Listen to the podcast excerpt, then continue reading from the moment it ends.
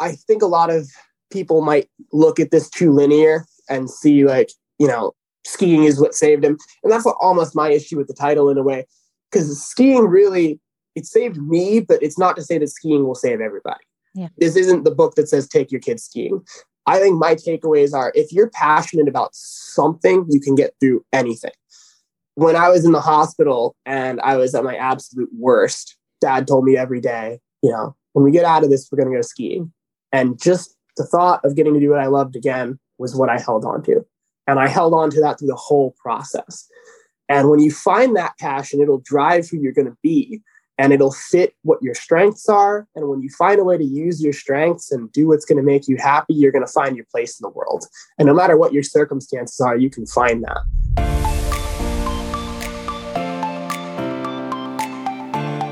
Welcome to the Good Life Coach podcast. I am your host, Michele Lamoureux. The intention of this show is to awaken you to your fullest potential. Join me each week for inspiring interviews to elevate an area of your life, as well as interviews with women entrepreneurs who are creating success on their own terms. Each episode provides actionable tips to guide you to design a life you love. Hey, friends, it's Michele Lamoureux, and welcome back to the Good Life Coach podcast. Today, I'm actually interviewing two people, Rob and Ryan DeLena. They are the co authors of Without Restraint How Skiing Saved My Son's Life. And Rob is the father, his son is Ryan, and this is a memoir that's coming out in March of next year of 2023. Now, normally I've had an opportunity to read a book before I do an interview, but this doesn't have an advanced copy yet. So you are going to be going on the journey with me as I interview them. Um, but this is how it's described on Amazon. As a child, Ryan DeLena had difficulty controlling his emotional outbursts. This led to placement in the therapeutic schools that relied on detrimental methods of behavior modification, such as physical restraint. Nothing helped from a team of doctors to heavy medication. Then in 2010, Ryan was voluntarily committed to a mental hospital for further evaluation. His parents, Rob and Mary Beth, were counseled to place him in a group home, and they refused. So, what you're going to hear today is their journey of how skiing actually is what led Rob and his wife ultimately to realize that the therapeutic model was not working for Ryan, their son. And what I appreciated about this conversation was that Ryan was a part of it and we get to hear his dad's perspective and what he was thinking and and how they chose to navigate the therapeutic schools and what was being advised to them as parents and then Ryan's experience as a child and how it impacted him mentally. Uh, just a little bit about Rob. He was an attorney and for over 20 years has been running a small recruiting company called Legal Staffing Solutions and Ryan is a junior at Northern Vermont University studying outdoor education, and you will hear how skiing and finding his passion for adventuring, to use his words, gave him a sense of purpose and and rescued him from a, a situation that um,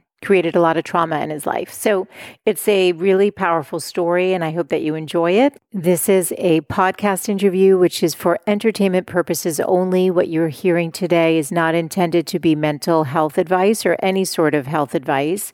For that, you should seek counsel from your own trusted healthcare providers.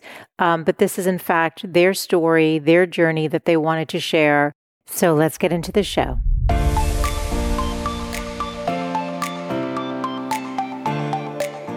We have an interesting story for you today. It's a father son journey of navigating the therapeutic therapeutic educational system and the medical system when your child doesn't fit into what's considered the norm.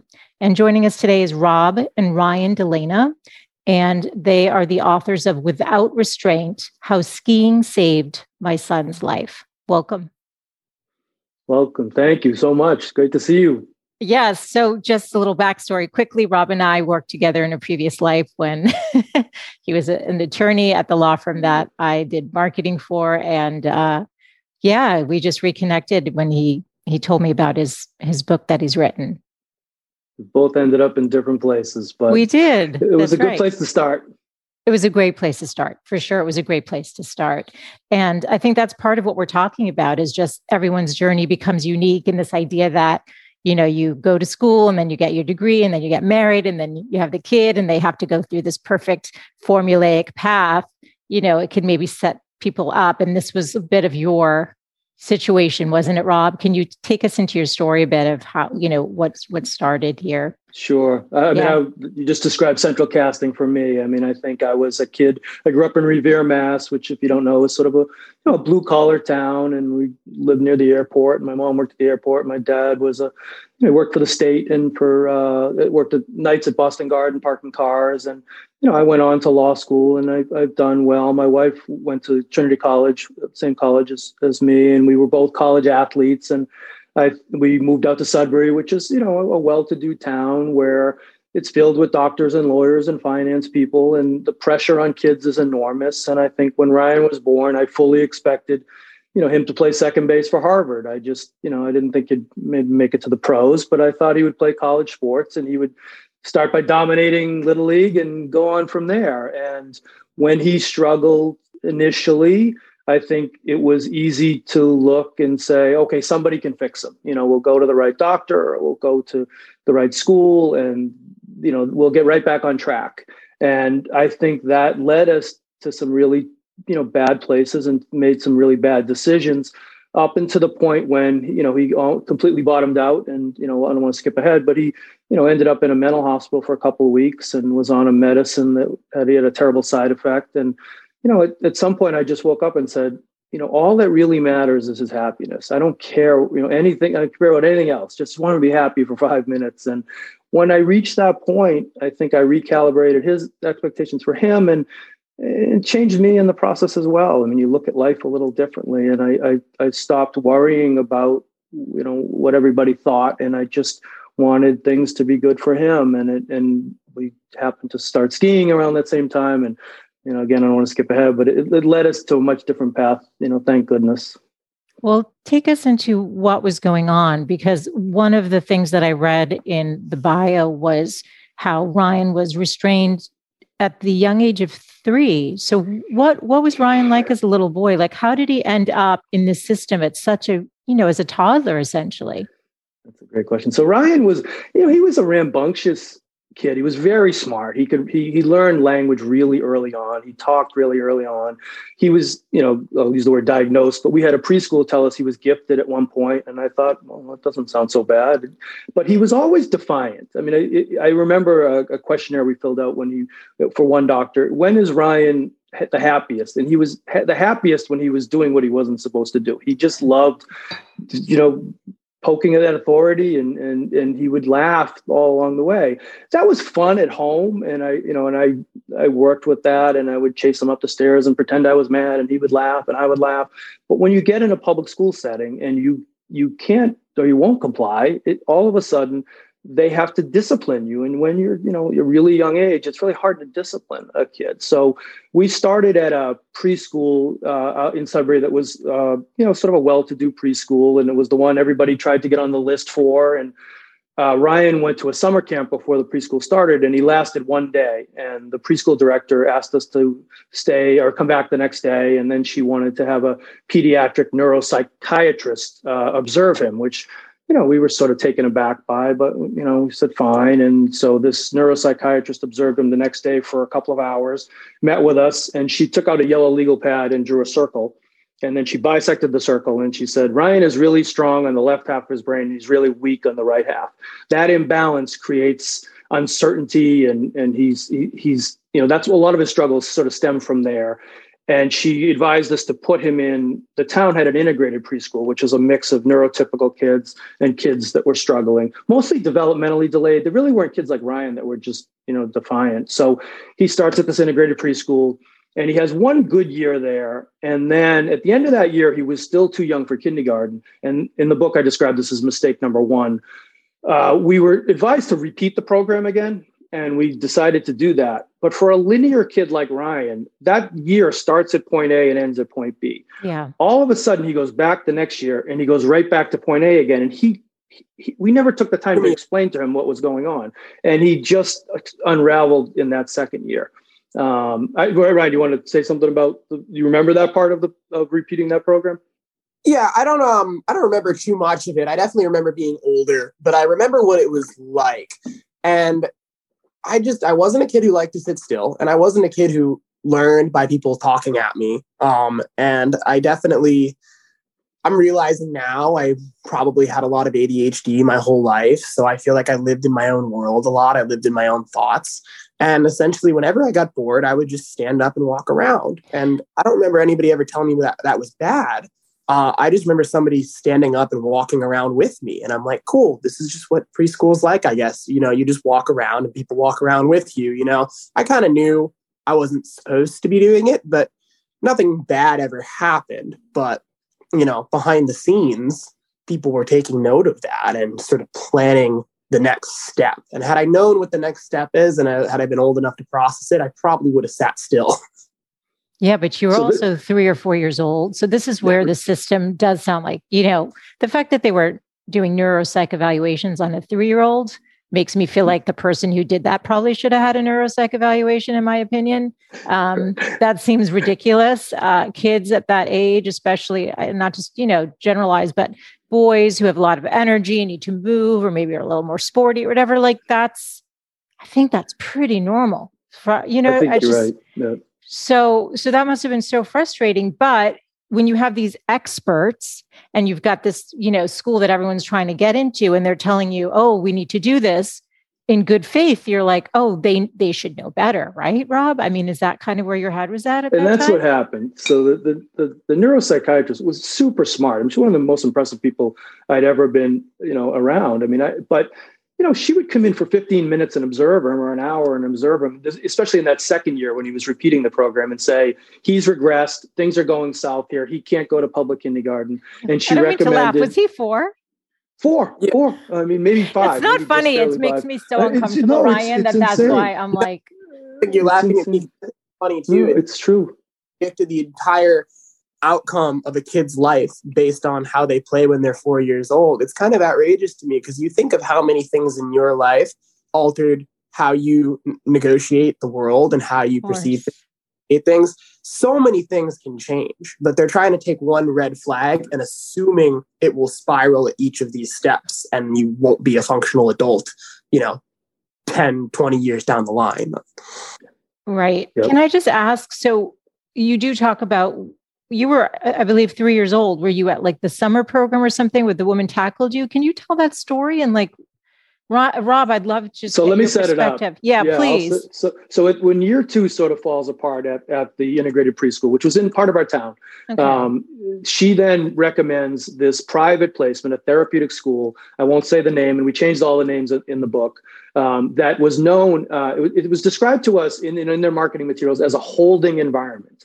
And, and they, right in the first parts of, of their literature on their website, they talk about a holding environment. It was described to us as when kids get dysregulated, they would hug them.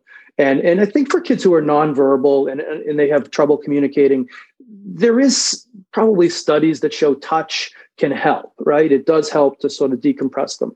Um, so we went into it thinking, okay, that sounds plausible. Yeah, he'll they be then, held like hugged. Hugged is hugged, held like hugged. Yep. Yes. And okay. they, they trained us how to do it. Uh, so anyway, then I'll skip ahead. So w- we then make the decision he's going to go to this school.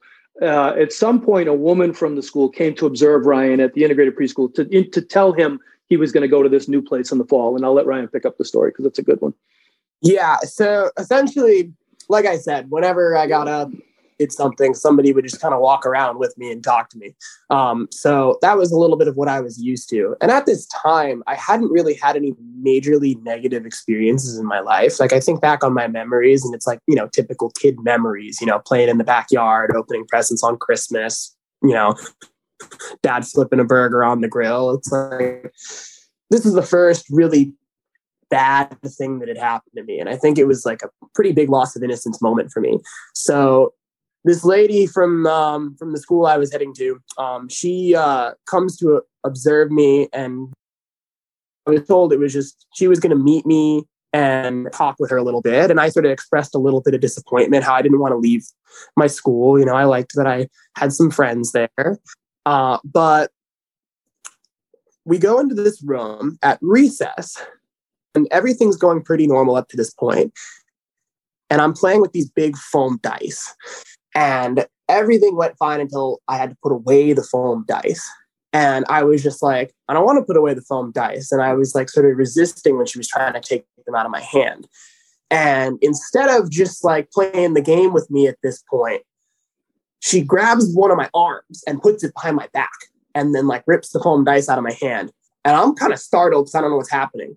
And my most natural reaction is try and fight her off because I can feel sort of the grip of her nails like digging into my arm and it hurts. So I try and fight her off. And at this point, she gets my other arm and pins me right to the floor. And I am freaking out.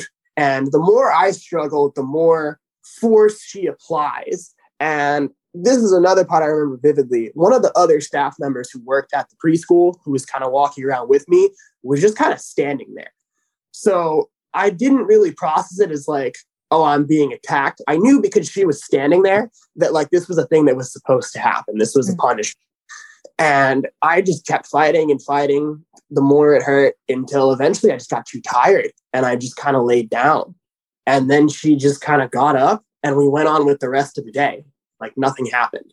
But I knew since she was from this new school and she just did this awful thing to me, I kind of knew everything was about to change. I knew this new school was not going to be a good thing and that this was going to be a regular thing when I went there. Mm, so sorry, Ryan. And she said to you, you Are you ready to feel safe when she yeah. was restraining you? Yeah, she kept being like, Are you ready to feel safe? And I just know what that at that point. And I learned throughout school, Are you ready to feel safe meant, Are you ready to stop resisting? Are you um are you ready, ready to comply? To, yeah you know, anytime I fought back, they were like, Are you ready to feel safe? Are you ready to be safe? They meant, Are you ready to stop trying to escape and stop trying to move and just listen? How old were you, Ryan, when that happened? I think I was probably around five, five I think. Mm-hmm. Maybe just Four. five. Yeah, I think uh, and you went to Rob, did they tell six. you what they had done? Did you? No, no, I, I, didn't hear this story until Ryan until we wrote the book. I mean it. I swear. He, no, he I believe. To, oh my goodness, uh, I'm I'm sure yeah. he was probably so scared it, too. I was, I was just flabbergasted because I, I didn't know that at all. And you know, I think back to the you know, we were we felt good about the decision to put him in this place. I mean, this, the, like I said, the neuropsychiatrist was really smart, and she knew the system well. And you know, we wanted a place that was in the suburbs near us. That was, you know, just because he wouldn't be in the van for an hour or two, and you know, it would draw from. He might have some friends because there would be some Sudbury kids, and you know, when you looked at the place, it, it you know, it, it, looked like a suburban private school. It had a barn, and you know, everything looked good, and it just, you know, I think while he was being restrained in those in those first few years, and we were, you know, we were the first couple of years especially, he was so young. If he came home and said you know, how was your day, Ryan? It says you had three restraints. You know, you must have acted up. We were sort of we were angry with him. And then he would say yeah. they try, you know, they try to kill me, they're trying to strangle me. And we'd say, come on, you know, it's not that bad. Maybe if you had just mm-hmm. listened, you wouldn't have gotten that restraint. And we were sort of on the school side in the beginning, which I have tremendous guilt about. I mean, I, I hate yeah. even saying we all doing we all do the best that we can with information. Ryan, you were gonna say something?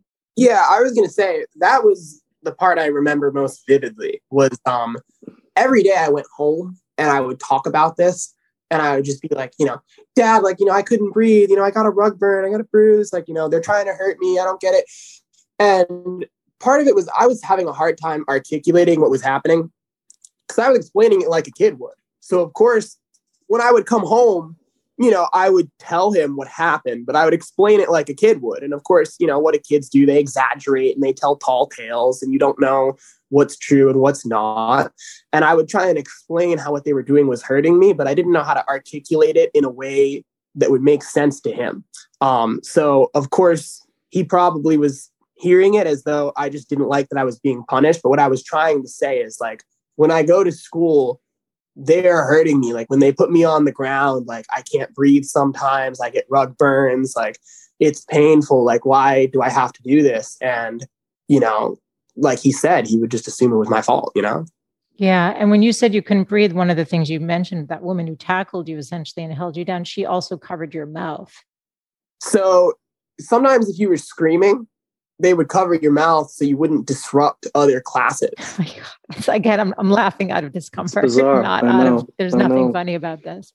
Just complete discomfort. What was the that? So you keep saying this woman was smart. The first woman who did the neuropsych evaluation when he was like three. What did they diagnose him with? Why why was he recommended to go through into the system? What was the actual great diagnosis? question? So that's a great question. So I tell the story in the book. After, and I'll back up a little. When he once we sort of identified that that he was going to go to the integrated preschool, and she, after she observed him and drew the circle and said that he he was different, essentially, she did do educational testing on him, which which um, determined some deficits. He was super strong in some areas and really weak in, in other areas. Um, most of which was like typically if you were spectrum you know uh, reading people's emotions and things like that were but but again he was four years old when he took the test so it's really hard to determine if the results are accurate. She then uh, i remember we were sitting in her office and she takes out the diagnostic and statistical manual the dsm-5 which is this huge thick book looks like a telephone book and she starts thumbing through it and she's and she said you know in order to get services from the town in other words in order for the town to pay for everything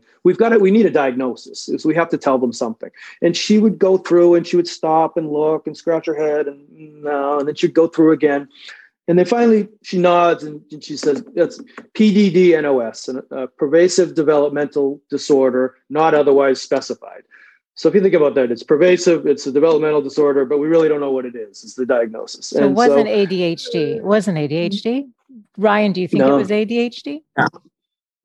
What? I'm very certain and um my You think it was or I, not? I do. I do yeah. think it was ADHD. Yeah. Um and then um my uh my therapist um has confirmed with me now. He's like, yeah, you definitely have some ADHD, and the only reason that we didn't medicate it later on is that um, it the medication would have um, interfered with your ability to be energetic and do the adventure sports you like to do. So that's probably what I had. I remember um, uh, my dad telling me that they tried Ritalin and it made me more hyper, so they just assumed it didn't work. Um, but there was other things going on beyond my ability to um, pay attention.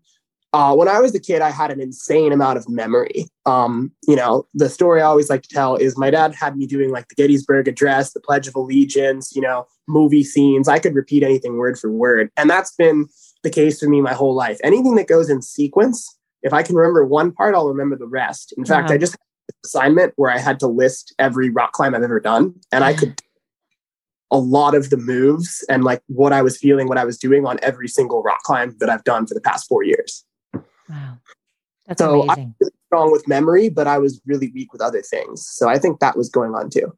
Got it. And Michele, he was he was a volatile kid. I mean, Ryan was a my wife used to say a zero or a ten kid. If if things were great, he, you know, it was perfect, then he was a ten. And if one little thing went awry, he you know he would he would melt down, and he was he was difficult. He was yeah. the kid when we walked into a birthday party, when the other parents would roll their eyes and groan because he had the ability to cause disruption. And I think right. in a public school setting, had we left him in, and we should have, he would have gotten in trouble a lot. He would have been in the principal's office constantly, um, but he wouldn't have been tackled every day. And that's that's the mistake we made. Right, but understandably too. And I have other friends whose children are the ones that you know disrupt or whatever and they feel embarrassment or like oh they have to pause and they don't know how to navigate and they also mm-hmm. want their child to feel balanced and so they're looking for answers they're seeking out those experts because they just want their child to feel like you know to be able to assimilate to some degree into whatever setting that they're doing in a way that is socially acceptable acceptable right i mean yep. that's the world we live in. Sure. Yeah, there's no judgment here. What was your wife thinking about all this? Was she on the same page? So, you know, my wife is is a really a classic type A. I mean, I'm sort of type A, but you know, I sort of I'm Italian, so I definitely fly by the seat of my pants sometimes and go with my gut. She she really admires hierarchy and process, and, and she's made a career of it. And I think she just reflexively wanted to listen to the experts, and they knew yeah. more than we did. Yeah. And and that was tr- you know true on paper. And it just took a few examples where I would just look and just logically say they're wrong about this. And not only maybe they're not even wrong, but they've only thought about this for that 15 minutes when they met with us and then they moved on to another patient they're human right. beings they're That's not right. infallible so i That's think for her it was it was a struggle to, to go against conventional wisdom. And it took a long time. Um, and then just to sort of advance the story, I mean, a lot of the, I worked at home during this period. My wife worked in Cambridge. So I was the one that was forced to do a lot of the restraints early on. Mm. And we had a nanny who was trained in, in ABA therapy and the restraints. So I would watch ABA therapy. I'm sorry, what applied? Beha- applied behavioral analysis. Okay. Is, it's, it's sort of hard to define, but it's, it's the, it's, we're the go-to i think with special needs kids. And it's oh god it's a terrible analogy but it's almost like training a dog. I mean it's real it's reward and punishment reward and punishment all the way through. And you know they they grow up in this culture. They're taught this. And you know they can be great. They can use positive charts and sticker charts and all of these things when kids have trouble communicating that they look and see you know the, a smiley face and and that's a good thing or a frowny face and it's a bad thing I just think the second you start putting your hands on a kid, it's it, it all goes out the window. And I would watch her do these restraints over silly little things, and it would go on for an hour. And as Ryan got bigger, he was he was stronger, and they would wrestle on the floor for 20 minutes, and he would be crying and, and rug burns. And if I asked him in that moment, what did you do wrong to start the, the restraint? I don't think he could have told me, and I'm not sure the nanny could have told me. I mean, it just it it devolves so quickly into a physical conflict where you know one side is going to win. And when I would restrain him early, when he was little, I mean, I could use a, my finger and just press him to the floor, and it wasn't as bad. But as he got bigger, I'm a man, and my mm-hmm. adrenaline would start pumping, and I, would, mm-hmm. I was going to win that wrestling match. And I would leave that confrontation and say, "This is just terrible." And I would tell my wife about it when she got home. But five hours later, it, you know, it, it's lost in that. And mm-hmm. you know, on weekends she'd have to do it, and I think she'd, she'd, get a little taste of it. And then just one example we had was our nanny ended up uh, having a baby and leaving and we couldn't find an ABA trained nanny at the quickly. So we, we replaced her for a year with a woman who was heading to medical school, had none, no formal training in this. And she just sort of relied on instinct and humor. And I would see throughout the day, she restrained him hardly ever. And it it just kind of the little spark of like, are we doing the right thing here? This seems crazy. And little by little, we stopped restraining him at home. The problem is we could never get the school to stop, and I, and and we had a tough time. We started looking at other programs, but once he went to a therapeutic school that restrained him, and he had a one-to-one aide, no other school would accept him other mm-hmm. than a place that was much like the place we were at, and that was we were left scratching our heads at what to do.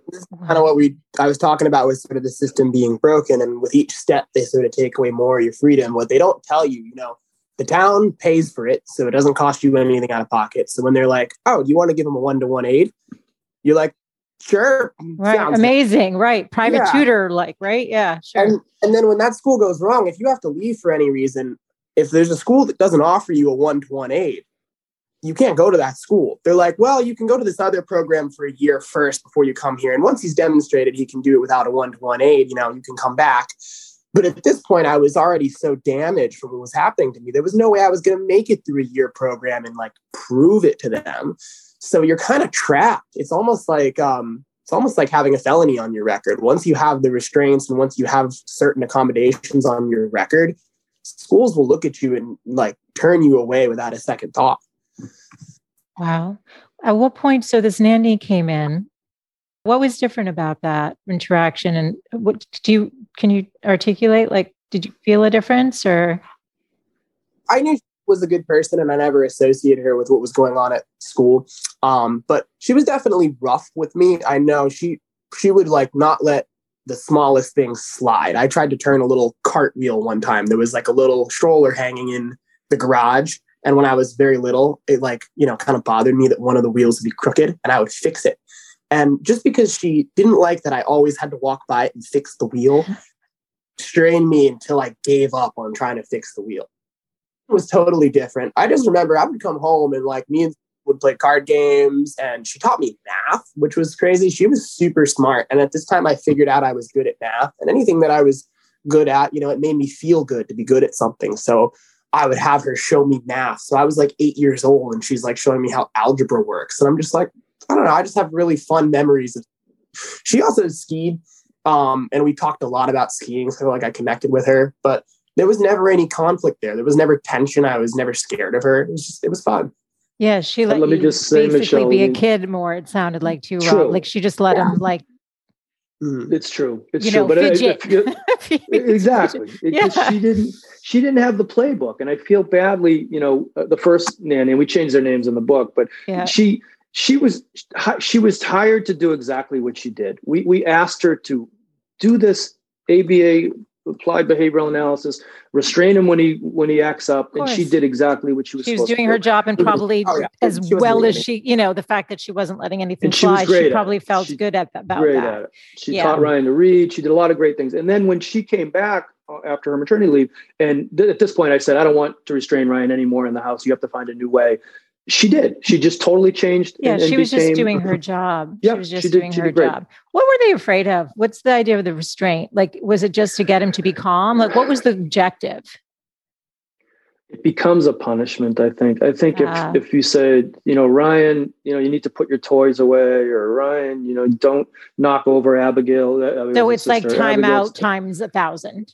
Yeah, right? start with Instead a timeout Yes. Yeah. You start with a timeout, and then when he refused to go into the timeout, and remember, he was defiant anyway. Yeah. Ryan, you have to do a timeout. I'm not doing a timeout. Now you're the grown up, and your next play is to grab him. That's what you're supposed to do. Yeah. And it's, it, you know, I wish we just said, do we really care that he knocked over Abigail's, you know, clock tower, you know? Right. Is that his sister? Yeah. yeah. Okay by something here. Um, there's a major difference between school number one and all the schools after that. And, you know, the laws have changed on restraints. And, you know, I like to believe that that's a good thing. But schools are always going to do things behind the scenes. And I know that this school, and I'm trying hard not to name them just, conversational. Um, I know that they definitely were not supposed to be doing this the way they were doing. All of the other schools, it was a last resort. If you were going to like uh. try from a staff member and they had to grab you, or if you were going to like try and hurt somebody, they were going to grab you. At this school, I remember I knocked over a snowman that like some kid made. I didn't even see the kid make the snowman. I didn't have any vendetta against him. I just like felt like knocking something over, you know, I'm, I'm, I'm a boy. Like that's how it goes. Um, and I remember um, this one staff member, he pulled me aside and he's like, When we get back to class, we're going to do a very long hold. And then he walked me back to class, arm around my wrist. Not even right there. It wasn't even heat of the moment. It was like premeditated. And I had to walk down this long hill that took 20 minutes to walk down, knowing the second I got back in, I was going to be on the floor for 10 minutes. And then, totally calmly, not resisting, I walked into the classroom and he put me on the floor for 10 whole minutes it was a punishment. They were totally abusing their power to do it. We don't know, Michele. In 2015, the rules changed in Massachusetts, and the, and they're no longer allowed. Prone restraints, the face down ones, are are really restricted, and in only in extreme circumstances. And the there's a whole bunch of criteria they have to jump through to even be able to be allowed to do it. But you're no longer supposed to use restraint as a punishment. Now, yeah. just to put into context, this is pre that rule, and this school was designed around using restraint as a punishment. So, yeah, so I think it was their better. whole philosophy. Yeah. Mm-hmm. Yes, and also probably there's been a lot of parents who complained or like had different awareness or like really can't you do it a different way because they probably went in with good intentions like you did too rob and your wife where you're like yeah he's rowdy you know this is going to help him one to one you know valuation and all of this like added on like you think it's a positive and then yep. you know the more you're in it you're like wait a second this isn't feeling right your intuition started speaking to you yep. right yep. and and your gut was like mm. so when did so the the nanny came in you you started seeing stuff and then where where did the skiing come into play so right around 2009 he's still at the first school tell and, us how old you know, he is because i think just having uh, a sense of age is important in this i would have you were seven, right? You would you'll turn eight in, in May of that year. So you were seven years old. And uh, I used to describe weekends at our house as 48 hours of hell because, you know, Ryan was really hard to keep busy and he inevitably had conflict with his sister. And we, you know, I just, my whole job was to keep him busy. And we would go to Home Depot for hours and walk around. We would just do anything to, to keep him busy. And we didn't have, you know, really a winter activity at all. And winters, you know, in New England are cold and there's not much you can do outside. Um, so it was during Christmas break, and I just I don't remember why why exactly, but I I know he did something, and it, I had to separate him from his sister. And I just tossed him in the car with a coat and gloves and a hat, and I think I grabbed his bike helmet and and we drove to Nashoba Valley, uh, which is this little ski little ski hill uh, about 45 minutes from our house, and all of a sudden we were there. And I can let Ryan maybe take it from there. Mm-hmm.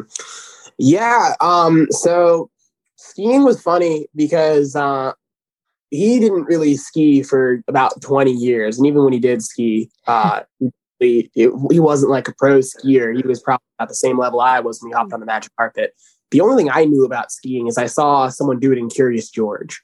Um, so I was asking him like, how do they stay on your feet? And he's like, oh, they're special boots. And you know, I just remember going in a long line. I kind of hated lines. Um, I put these really uncomfortable boots on. I put the skis on, and I'm like, oh, what are you doing skiing? I'm picturing this Curious George thing in my head. I'm like, you go down the hill. So we go up the magic carpet, and I think he wanted to explain something to me, but I just kind of went off.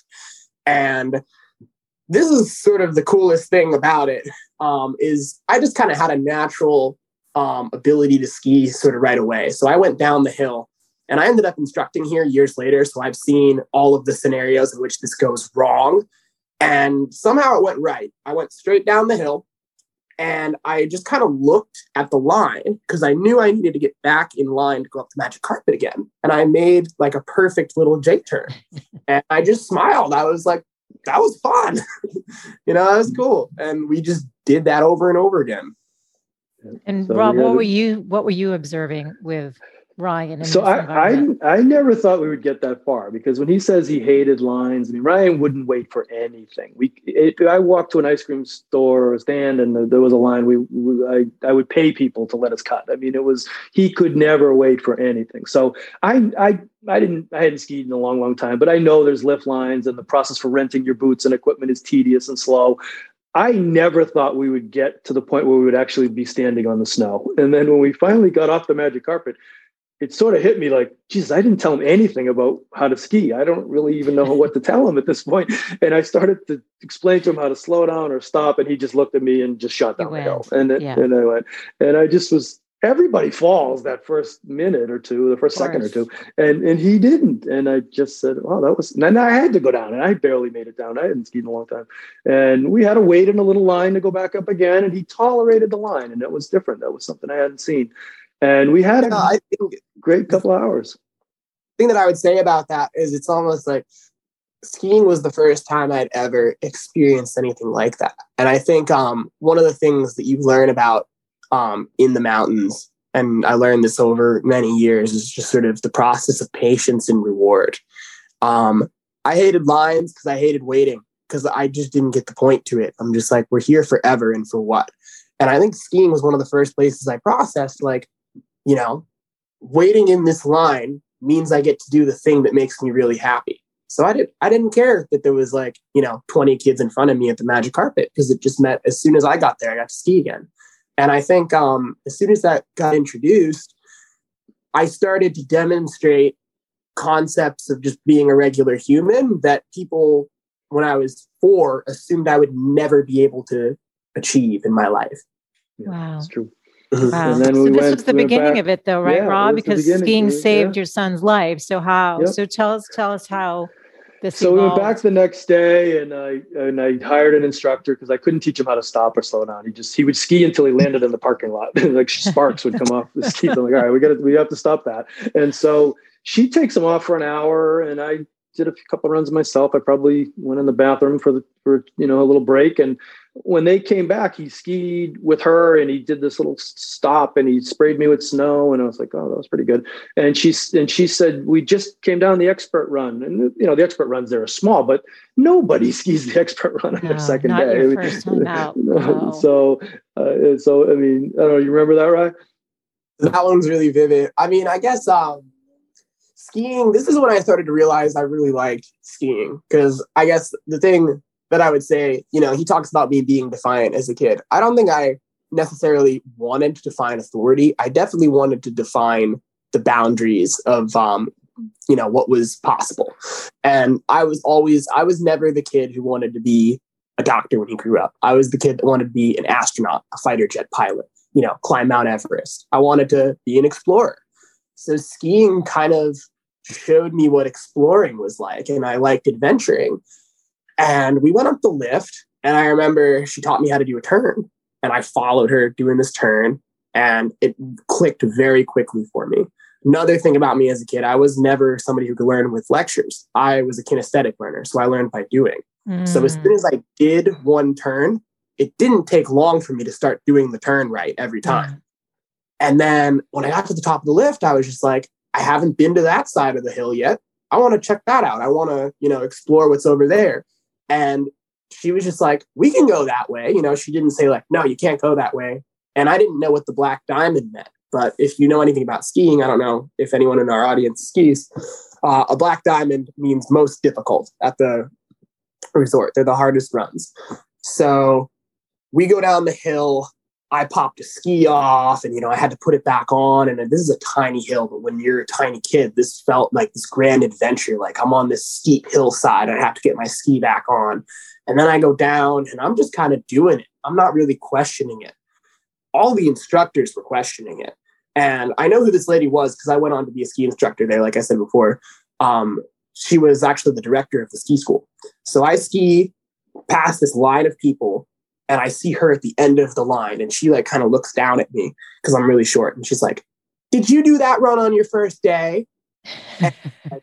yeah. And she's like, Oh my God, nice job. And all uh, I see all other people are looking now. And I look at dad, I'm like, why is everybody looking at me like I just came back from war? Uh, so what a nice experience though to be like all that positive reinforcement for you doing something where you're just having fun and feeling most yeah. like yourself mm-hmm. right how beautiful that is, right that so that must have been like a huge like light bulb right rob for you yeah and it was it was it was, it was the opposite of any other experience I had ever had with him in, in any place. I mean, he he would cause he could foment discord anywhere, and, right. and that, that for some reason in that environment, I think ski, you know, the kids are a little bit, you know, he sort of fit in more there than anywhere else, and so we then the next weekend we went to Wachusett, which in Massachusetts is probably sure. is the biggest mountain in Massachusetts, and it's a it's a legit mountain, I would say.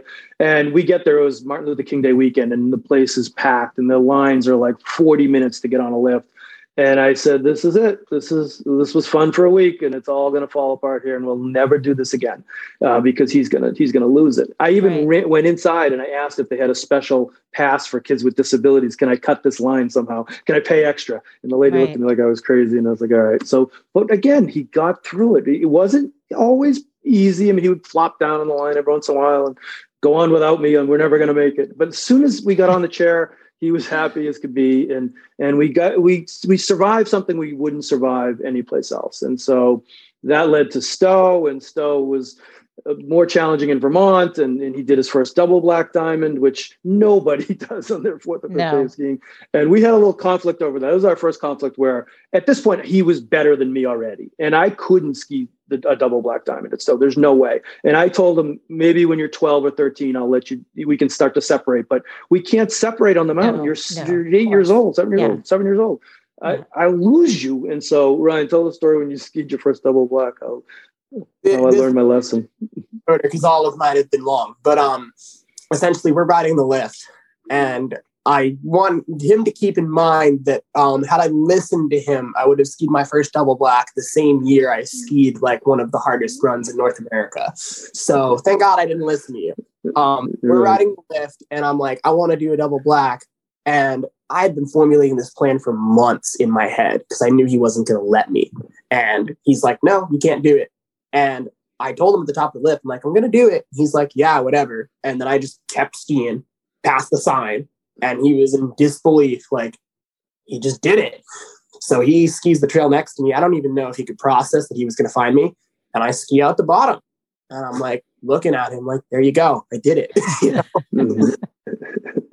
so I patted him on the head and I said, all right, you know, you're, you're, you can make your own decisions from here on out. And that was true in the East we then went out to Vail. When you start to ski out west, the resorts are massive, and Yes. if he if we separated, he could be lost for days. So it, we had a lot of conflict in those early years, especially out west, over things that, that I just couldn't do. And in fact, I, and this led to sort of the the breakup with the first school. We went out to Vail, and he jumped off of a cliff, which sounds you know, but if you ski, it's it's it's something that skiers do all the time. Yeah. But when but Ryan, tell the story about what happened when you got back to school and told the story.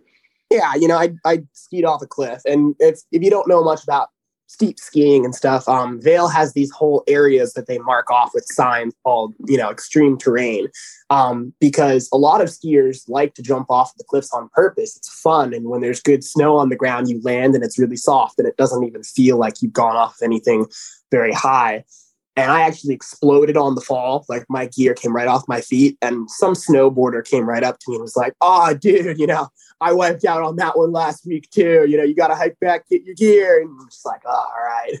So this is a normal thing in skiing.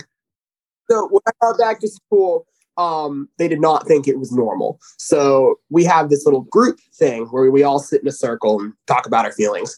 And I was telling them the story. I'm like, oh, you know, it was so crazy. Like it was so steep and there was this cliff and when i jumped i fell and like all my gear came off and then they're all looking at me. Like i just told them that i like was playing with a gun or something. They're like ryan like you need to understand that is not safe. And i actually had like an emergency meeting. Like the principal of the school called me into his office and he's like you're wearing a shirt right there that says dead man's cliffs. And i hear that over vacation, you almost became a dead man. And I'm like, not understanding why this is so serious. Like, you guys should meet that snowboarder.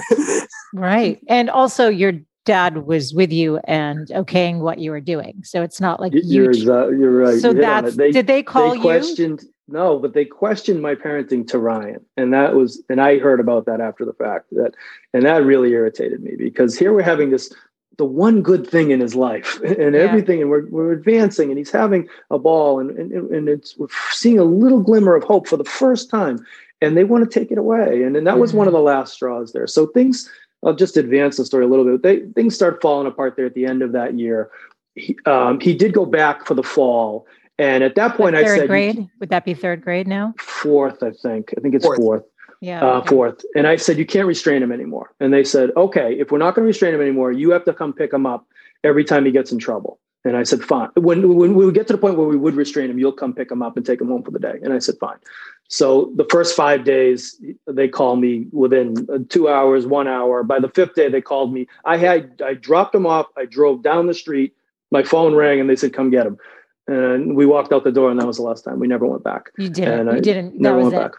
That was it. Awesome. So I didn't even tell. I didn't tell Yeah. my wife until I called her.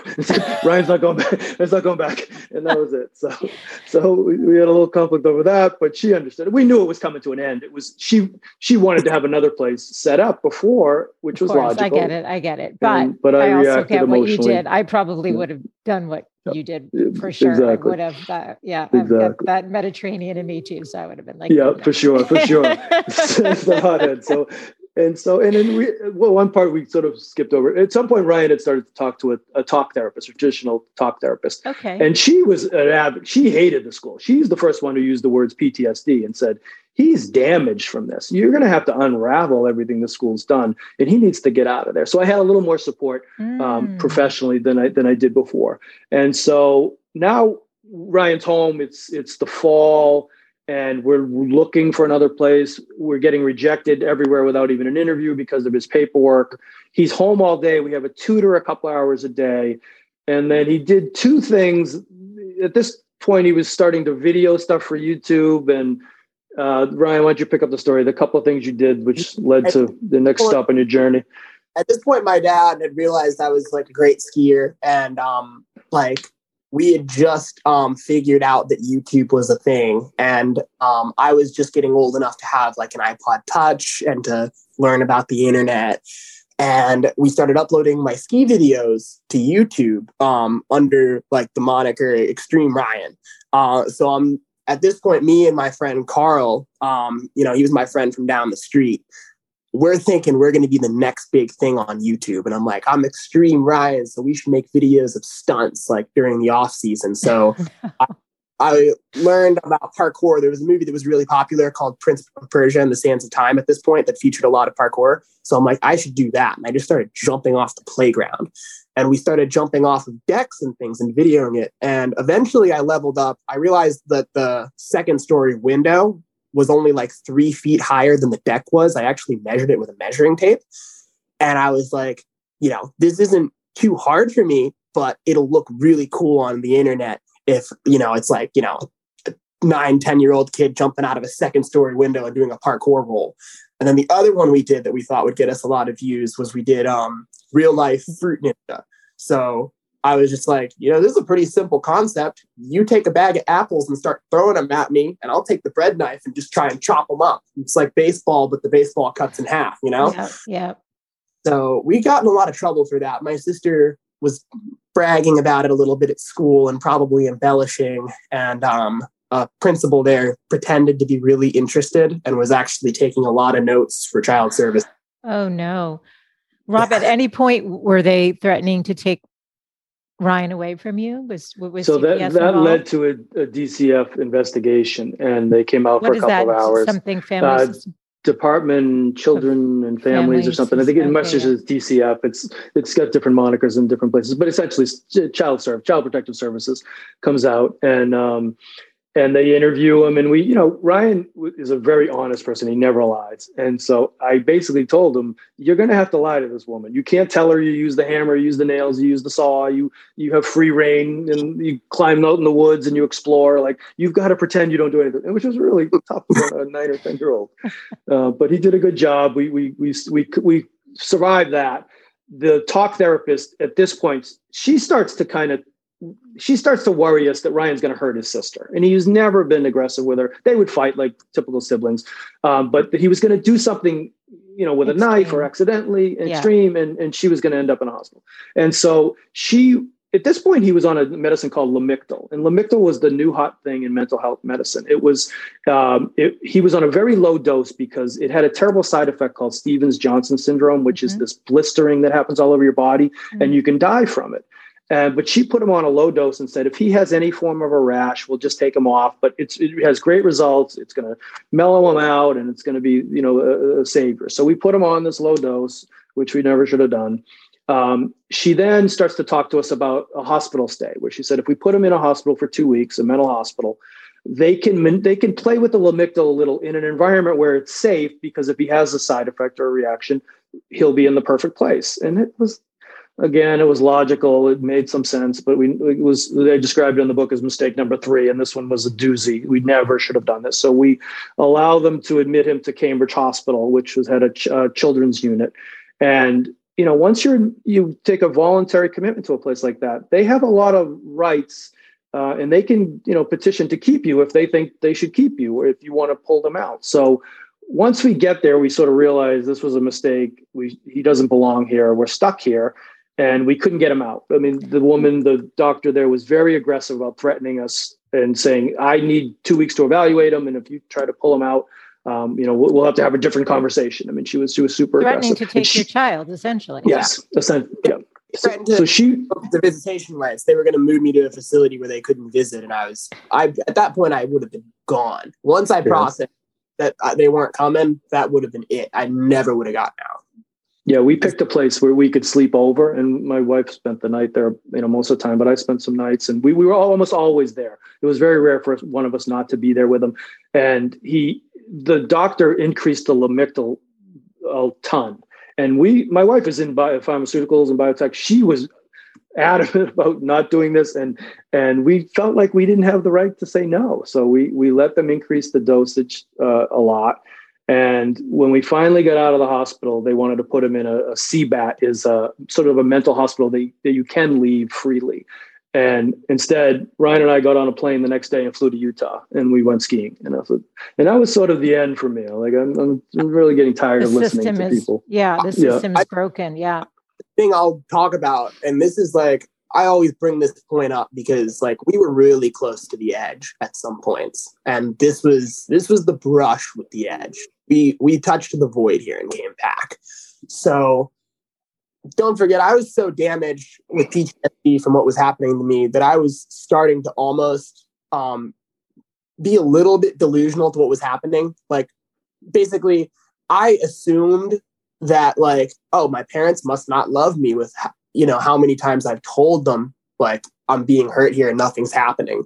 And then when I got put in the hospital, they told me it was just going to be for a day. Oh. And when I was there for the second day and the third day, and I couldn't leave, I was like, scared. They're lying to me. This is yeah. all part of the plan. They're lying to me. Yeah. Did you think you had been abandoned, Ryan? Did you think they yeah, were? Yeah, I felt like I was getting abandoned, and even though they were there, I was like, "Why are they? Why do they keep telling me that it was? You know, it's only going to be one more week. Only going to be. I'm never going to get out of here." And eventually, I decided, you know, if they weren't going to take me out, I was going to get out. So I watched this door, and I realized the ID window is just big enough. It has an opening that I could fit through. And I watched and I realized the door inside the hospital connected to a computer room that connected to the ID window. And I watched it for about an hour. And then a lady opens the door and I freaking rushed her and I dove out the ID window and I got into the hallway and I got into like a break room because I realized I couldn't get into the elevator. It had an additional lock on it. And I barricaded the door and I was like trying to get out a window. I was like, if they're not going to let me out, I'm going to escape, you know? So that only made things worse. But they couldn't tell me what was really happening behind the scenes because I would have freaked out. They couldn't say, like, oh, if you don't behave, they're just going to take you because then I would have freaked out. So they have to lie to me about, like, you know, oh, you know, it'll get better. Like, oh, you know, you're almost out. But I just didn't believe them. So we had to traverse this really narrow balance between telling me just enough that I would stop trying to escape, but not telling me enough that I would realize what kind of danger I was in of being taken. It was it was really rough and they kept upping my dosage of medication every day and whenever i acted up they would just give me meds. They, Were they, they trying to sedate you which is sedating medicine? Mm. uh no they would give me the dose of um lamictal. So if if i had had it in the morning and i'd acted up they would just give me my next dose what does it do to your system what is the what's the result of that medication it was supposed to be a mood stabilizer so you know at that point, what I was really suffering from was um was my fight or flight response was all thrown off from the restraints. I had PTSD, and whenever I sensed conflict coming, I would either immediately start fighting, or I would try and run as far as I could. So like barricading the door was like part of that fight or flight response. When people ask me like, "Oh, what happened? Where did it go wrong?" I couldn't even articulate what happened because as soon as I felt the threat, I wasn't thinking about my decisions anymore. I was just making them. I went into just like a complete animalistic state almost. And then when I came down, I felt this immense guilt because I didn't want to act up. I didn't want to have to fight or run, but it would just be my immediate instinct the moment something happened. Um, so they were treating it as though these restraints are supposed to be helping him, and the only reason he he can't function is because he must have like some sort of early bipolar or some sort of mood disorder. So they were mm-hmm. giving me stabilizers. But what they were really doing for me, since I wasn't bipolar, um, they were just sedating me. So essentially, when the meds weren't working, they kept giving me more and kept upping the dosage, giving me um, them at different times, giving them early, late, whatever. Until eventually, I just had so little energy that I couldn't really do much, and I wasn't much of a threat. And then they're like, "He's good. So yeah, they that I got out after a while. Essentially, my dad told me if I was really good, I would get out. So I just started doing good deeds around the hospital. I started like, you know, we had a roller skating day and I would help people tie their shoes. If there was a kid who liked to tear up paper, so I would like find him scrap paper and I would bring it to him. I thought if I just like behaved like the best goody two shoes in the whole world, they'd let me out. And once they did, he was like, We're going skiing. Wow. And that was the that's the absurdity. I mean, here's a kid who tried to escape from a mental hospital, and then the next day we were on a plane to Utah. I mean, that's was, you know the dichotomy of this. Totally. And, Go ahead, and then Utah went fine. We had a good experience. The one thing I'll say is, uh, on four or five days later, we get on the plane to go home, and he said, "Dad, my leg is really itchy." And and I thought it was dry skin or you know sheets or something. And he pulls up his pants and he's got this bumps all over his leg, red rash. And this was the Blackberry day. So I immediately fire off a, a message to the doctor saying, I think Ryan is having an allergic reaction to Lamictal. And she just, I'm waiting, waiting, waiting. And she says, stop taking immediately. And that's it. stop taking immediately. And at that point, I had to shut off my phone. There's no Wi Fi back then. And I, should we get off the plane? Should I go to the ER? I, I you know, and I just had four or five hours of just staring at him, making sure his skin didn't fall off. And, you know, and that just gave me more time to think like this, what are we doing? This is crazy. Like just yeah. letting them hurt this kid. And I just spent four days skiing in Utah with him. Like, how damaged is he that he needs to be medicated? If, if he can travel to Utah, stay in a hotel, eat meals, you know, ski, well, essentially by himself, because he was way better than me at this point. And, and, and so we started to really, at that point, I started really questioning things. He ends up in a second school that restrains less, more as a last resort. They did end up putting him on, at this point, lithium and Seroquel and then which are which caused a ton of weight gain. Which you know, in, in the interest of time, I'll skip ahead. But he he's he got his he got a big belly and his face was really bloated. And you know, for a kid that prided himself on athleticism, it was it was hard. And I think uh, some of his YouTube comments would would be about how fat he was, and I would have to delete them before he saw them. And it was like, and it was and it was pretty tough. So then the second school was better. And um, it, at this point, skiing really started to advance. He became uh, you know, an elite skier, and um, you know, he, he we we he outpaced me to the point where I started to have to hire guides, and we ended up hiring this guy in Big Sky, Montana, named Ben Berceau, and Ben becomes an integral part to the story. He he becomes a mentor and a friend, and and I would see Ryan and Ben just relate so well together, and I'm like, you know, he does better with Ben than he does with me, and maybe because Ben just lets him be and, and lets him you know take risks you know appropriately and be himself. And I, I, you know i learned a lot just watching them. Yeah i think the intention you were telling me before we hit record was you know the intention of this memoir of your story your combined experiences was just to in your words ryan just to show how broken the system is mm-hmm. the therapeutic educational system but also i think you also had mentioned to me the medical system you had trusted that therapist rob which i understood you know she had said hey no I, you know this is a different situation why why did she recommend putting him in a mental hospital for a couple weeks because she was afraid it, it was, was going to hurt him yes or someone the, the threat of hurting abigail was the one leverage because of the youtube had. videos yes yeah because of the knife because she heard about him jumping out of a window which again he measured he knew yeah. it was just we have a yeah. funny house like our front is really high and our back is really low and so the second floor isn't that high off the ground, but she heard second floor window. Got it. Then so she heard like, knife. Oh, danger, danger. This so, kid's going to kill himself tomorrow if we don't do something. Let me ask you, who is in the system? Who who's in these schools? What do you? What kind of um, you know diagnoses? You know, who's there? With, okay. Yeah. So when I went to, I feel like that's where I had the biggest um the biggest diversity of people there because it was like I knew a lot of kids at the schools who were like me and just didn't learn well. I knew a lot of kids who had no type of mental health issues or like developmental or anything like that who just didn't have families. So the second school I was at, they had um, a residential facility and a lot of the kids there, they just had nowhere else to go. You know, it was just like their mom was on crack and their dad was absent and they just got left somewhere. And you know that was the only way they were going to go to school. Um, at different schools sometimes there were more kids with like delays more kids with you know autism or something. I remember at one of the schools i went to um, you know there were kids getting off the buses in like wheelchairs um, at a different school it was a lot of kids who were depressed and you know like couldn't be in regular high school or it was really small environments had lots of anxieties. It's a total mixed bag. Um, but i always remembered the kids who you know i would listen to their story and they would be like i'd be like why are you here? You know i would ask them what are you in for? You know like we were in jail. And they'd be like oh you know i threatened my teacher and they said i had to go here for a year and then i could go back. I'm like damn. And then you'd see that kid there for like three years because they would like do one thing wrong and then the, in the next meeting they'd be like yeah he's not ready. He has to stay again. Wow. Michele if you look a lot of these schools in you, know back in boston you remember they were essentially were, were reform schools you know mm.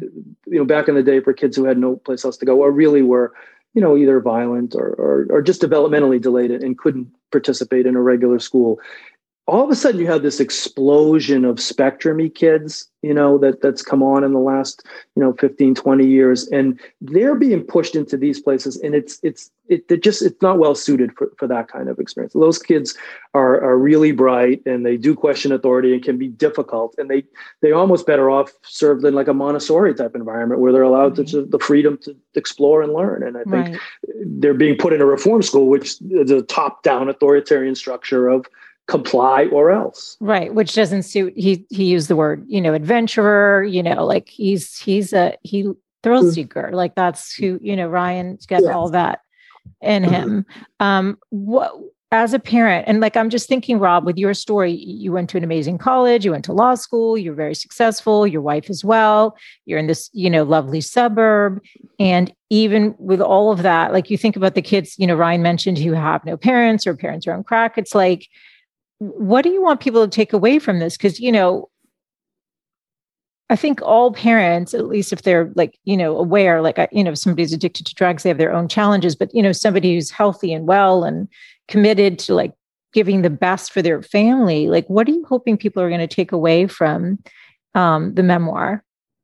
I think for most of us, you know, if if your goal when you start out as a parent is to have a happy child who can go on and lead a meaningful life that can take many forms. And i think for me it, it, it, didn't really it doesn't really matter now what he does for a living. He's found something he's passionate about. He's going to be great. In some ways my daughter who is a very typical child who she's at you know a great college and she's always been a good student i worry more about her because i don't know if she's found that thing that she's passionate about yet. And I think it may be a series of like, I, you know, you might fail at something. I failed at law. I was, a, I hated being a lawyer and I ended up doing something I liked. I mean, it's, and in this generation, I think it's really hard for those kids to find happiness. The phone puts so much pressure on them, and it's and it's difficult. That's a far cry from we we met kids in the system that are you know life has just been totally unfair to them, and I think I, I, don't know what becomes of those kids. I mean, some of these kids, I think, if they just got a break and they had a, a, a, any parental involvement that was positive, they, they, were smart and they were hardworking and they were they want to do well in life.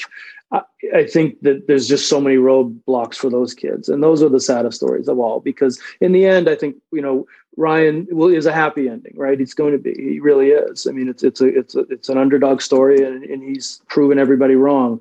I'd love to go back and look at some of those kids we met along the way and and see what becomes of them. I, I, I doubt there's many happy endings, which is which is hard to hear, but it's the truth.